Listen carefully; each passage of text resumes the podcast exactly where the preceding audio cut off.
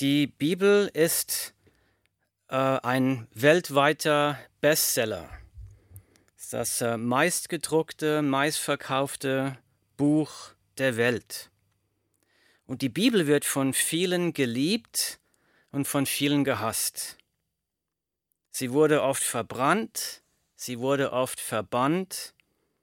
Manche sagen, die Bibel ist das Wort Gottes und andere halten die Bibel für ein Märchenbuch. Sie werden wahrscheinlich wissen, dass die Bibel aus zwei Teilen besteht, aus dem Alten Testament und aus dem Neuen Testament. Um diesen Vortrag heute Abend relativ kurz zu halten, wollen wir uns jetzt nur das Neue Testament anschauen. Und das heißt, wir stellen uns die Frage, ist das Neue Testament in der Bibel glaubwürdig? Und die Frage, ob das Alte Testament glaubwürdig ist, das wollen wir in einer späteren Sendung mal betrachten und untersuchen. Aber heute Abend ist die Frage, ist das Neue Testament in der Bibel glaubwürdig? Und dazu schauen wir uns vier Fragen an. Und die erste Frage, Nummer eins, ist die, wann wurden die Bücher im Neuen Testament geschrieben? Und es wird ja sehr oft behauptet, das Neue Testament sei erst hunderte von Jahren nach Jesus aufgeschrieben worden. Und dabei wird argumentiert, die mündliche Überlieferung wäre mit der Zeit verfälscht worden, wie bei dem Spiel Stille Post. Und was dann aufgeschrieben wurde, hätte nicht mehr viel mit den eigentlichen Ereignissen mit Jesus zu tun gehabt. Und da habe ich lange äh, drüber recherchiert. Ich habe lange gesucht, aber ich habe keinen nachvollziehbaren Beweis dafür finden können, dass das Neue Testament erst viel später nach Jesus geschrieben wurde. Und ganz im Gegenteil, alles, was ich finden konnte, waren, das waren eigentlich nur Spekulationen, aber keine handfesten Beweise. Aber die Beweise, die ich finden konnte, die zeigen, das Neue Testament wurde sehr schnell nach Jesu Kreuzigung und Auferstehung geschrieben.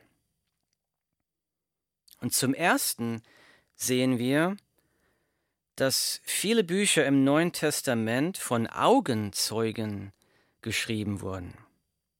Zum Beispiel der Apostel Petrus, einer der zwölf Jünger, die mit Jesus unterwegs waren, schreibt im Neuen Testament, im zweiten Brief des Petrus. Ich lese aus der Bibel. Wir haben seine majestätische Größe mit eigenen Augen gesehen. Wir waren nämlich dabei, als er von Gott, dem Vater, geehrt wurde und in himmlischem Glanz erschien. Wir waren dabei, als die Stimme des Höchsten zu ihm sprach und Folgendes verkündete. Dies ist mein geliebter Sohn, an ihm habe ich Freude. Wir selbst haben die Stimme gehört, als wir mit ihm auf dem heiligen Berg waren. Zitat Ende, das kommt aus der Bibel, aus dem zweiten Petrus, Kapitel 1, Verse 16 bis 18. Wir sehen also, es geht hier um einen Augenzeugenbericht. Petrus schreibt, was wir mit eigenen Augen gesehen haben. Und er schreibt zweimal, wir waren dabei, wir waren dabei. Und Vers 18 schreibt Petrus, wir selbst haben die Stimme gehört. Also es geht ganz klar hier um einen Augenzeugenbericht. Petrus, also dieser Apostel, hat eigentlich zwei Bücher im Neuen Testament geschrieben. Den ersten Brief des Petrus und den zweiten Brief des Petrus. Johannes, der auch einer der zwölf Jünger war, die mit Jesus unterwegs waren. Johannes schreibt im Neuen Testament im ersten Brief des Johannes. Ich lese aus der Bibel. Vor allem Anfang an war es da. Wir haben es gehört und mit eigenen Augen gesehen. Wir haben es angeschaut und mit unseren Händen berührt. Das Wort des Lebens. Ja, das Leben ist erschienen, das können wir bezeugen. Wir haben es gesehen und wir verkünden es euch. 1. Johannes, Kapitel 1, Verse 1 und 2. Ein Augenzeugenbericht. Er schreibt hier, wir haben es gehört, mit eigenen Augen gesehen, wir haben es angeschaut, mit unseren Händen berührt. Das ist ein Augenzeugenbericht. Und dieser Johannes, dieser Apostel, der mit Jesus dreieinhalb Jahre unterwegs war, dieser Augenzeuge, er hat fünf Bücher im Neuen Testament geschrieben. Das Evangelium nach Johannes, den ersten, zweiten und dritten Brief des Johannes und die Offenbarung. Und das sind Augenzeugenberichte. Matthäus war auch einer der zwölf Jünger, die mit Jesus unterwegs waren. Und er, dieser Matthäus, hat das Evangelium nach Matthäus geschrieben. Auch ein Augenzeugenbericht.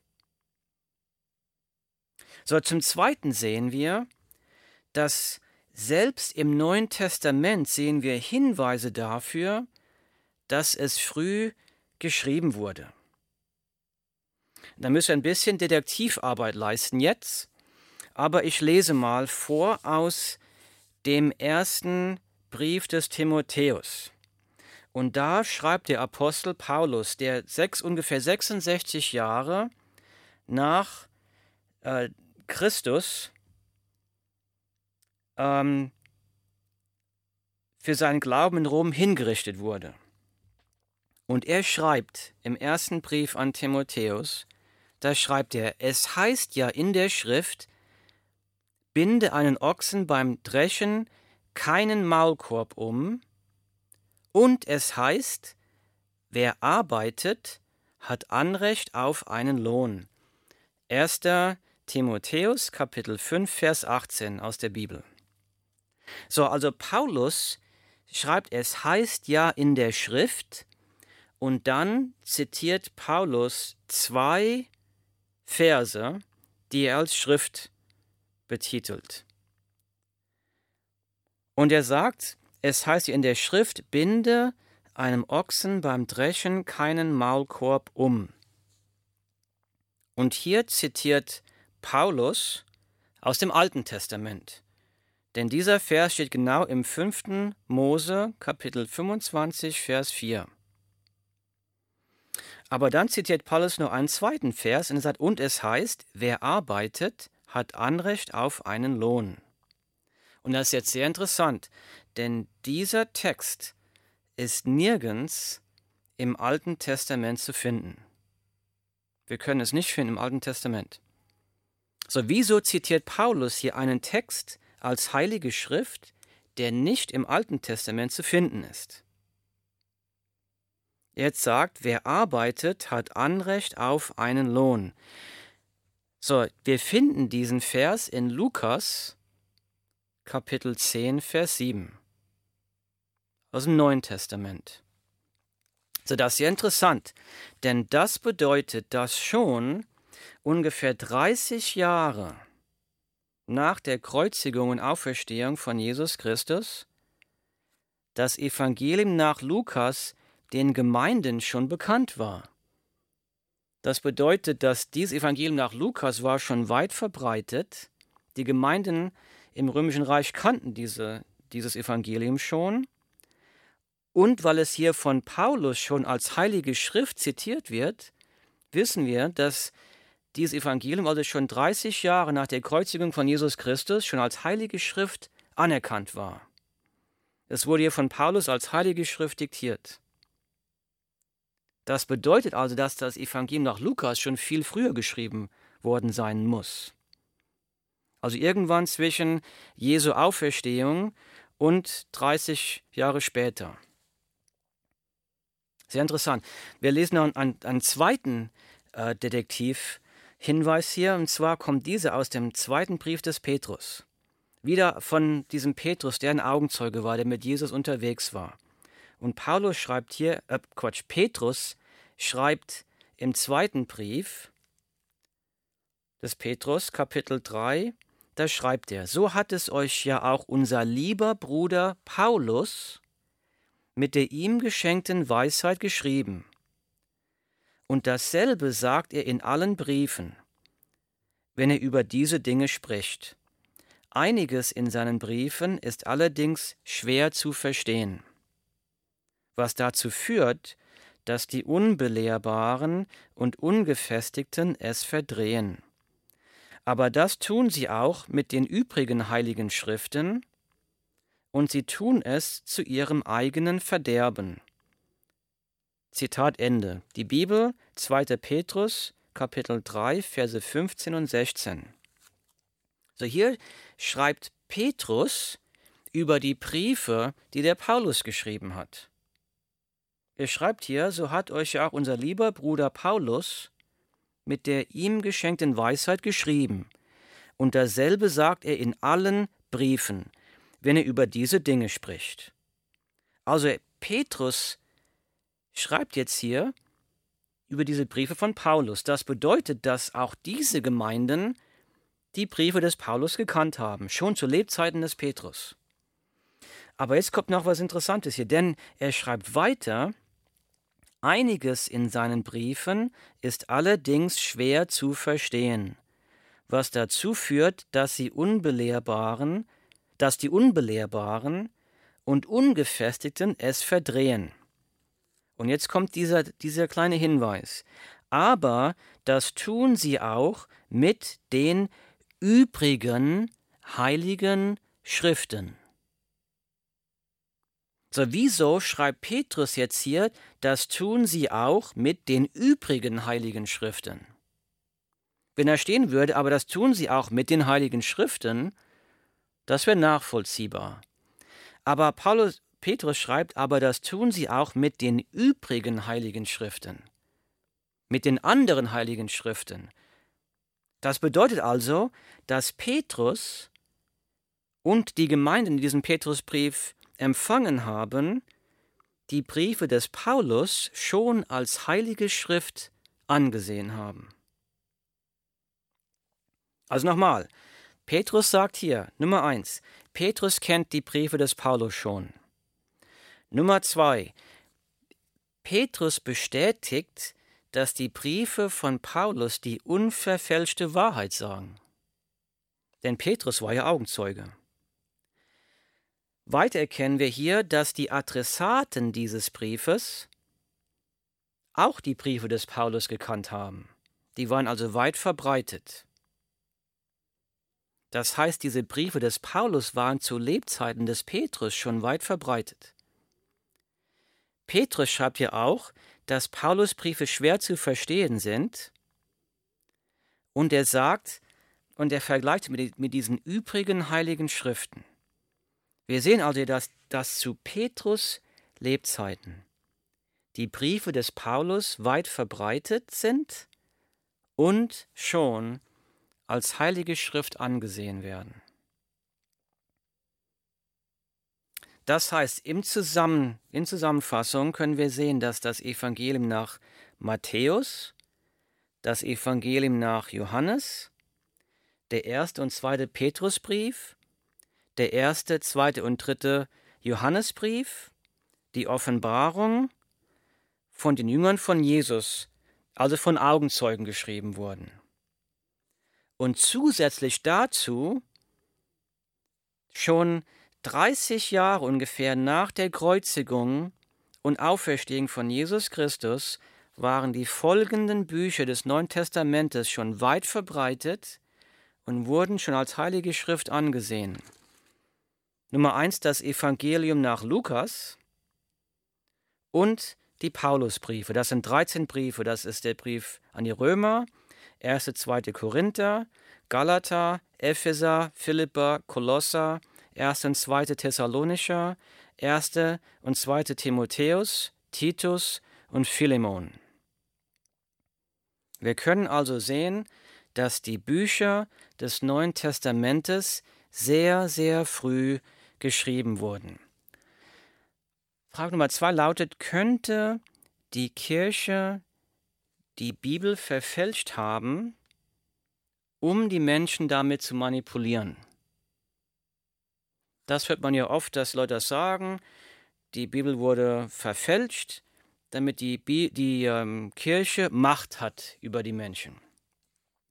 Wir wollen uns das schon mal anschauen. Aber zuerst einmal möchte ich darauf hinweisen, dass die Botschaft des Neuen Testaments der Kirche eigentlich keine Macht gibt. Denn ich lese mal, was wir hier im ersten Brief an Timotheus lesen. 1 Timotheus Kapitel 2, Verse 5 und 6. Ich lese. Denn es ist ein Gott und ein Mittler zwischen Gott und den Menschen, der Mensch Jesus Christus, der sich selbst als Lösegeld für alle gegeben hat. Zitat Ende.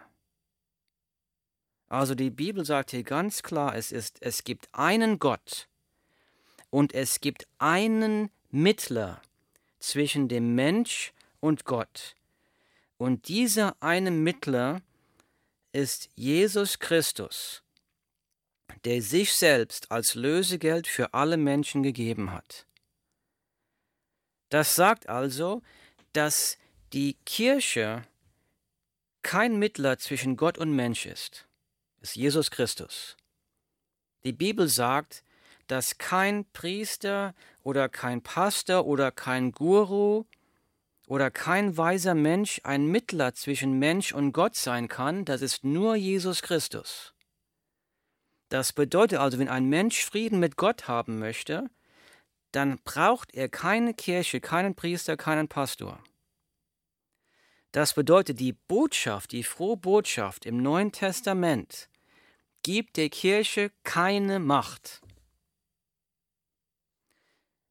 Zweitens, wenn die Kirche die Bibel verfälscht hätte, dann könnte man doch annehmen, dass die Kirche die Charakterfehler der Apostel korrigiert hätte.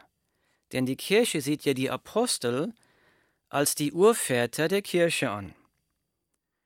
Und wir lesen über viele Charakterfehler der Apostel. Wir lesen zum Beispiel in dem Brief an die Galater über einen Streit zwischen Petrus und Paulus.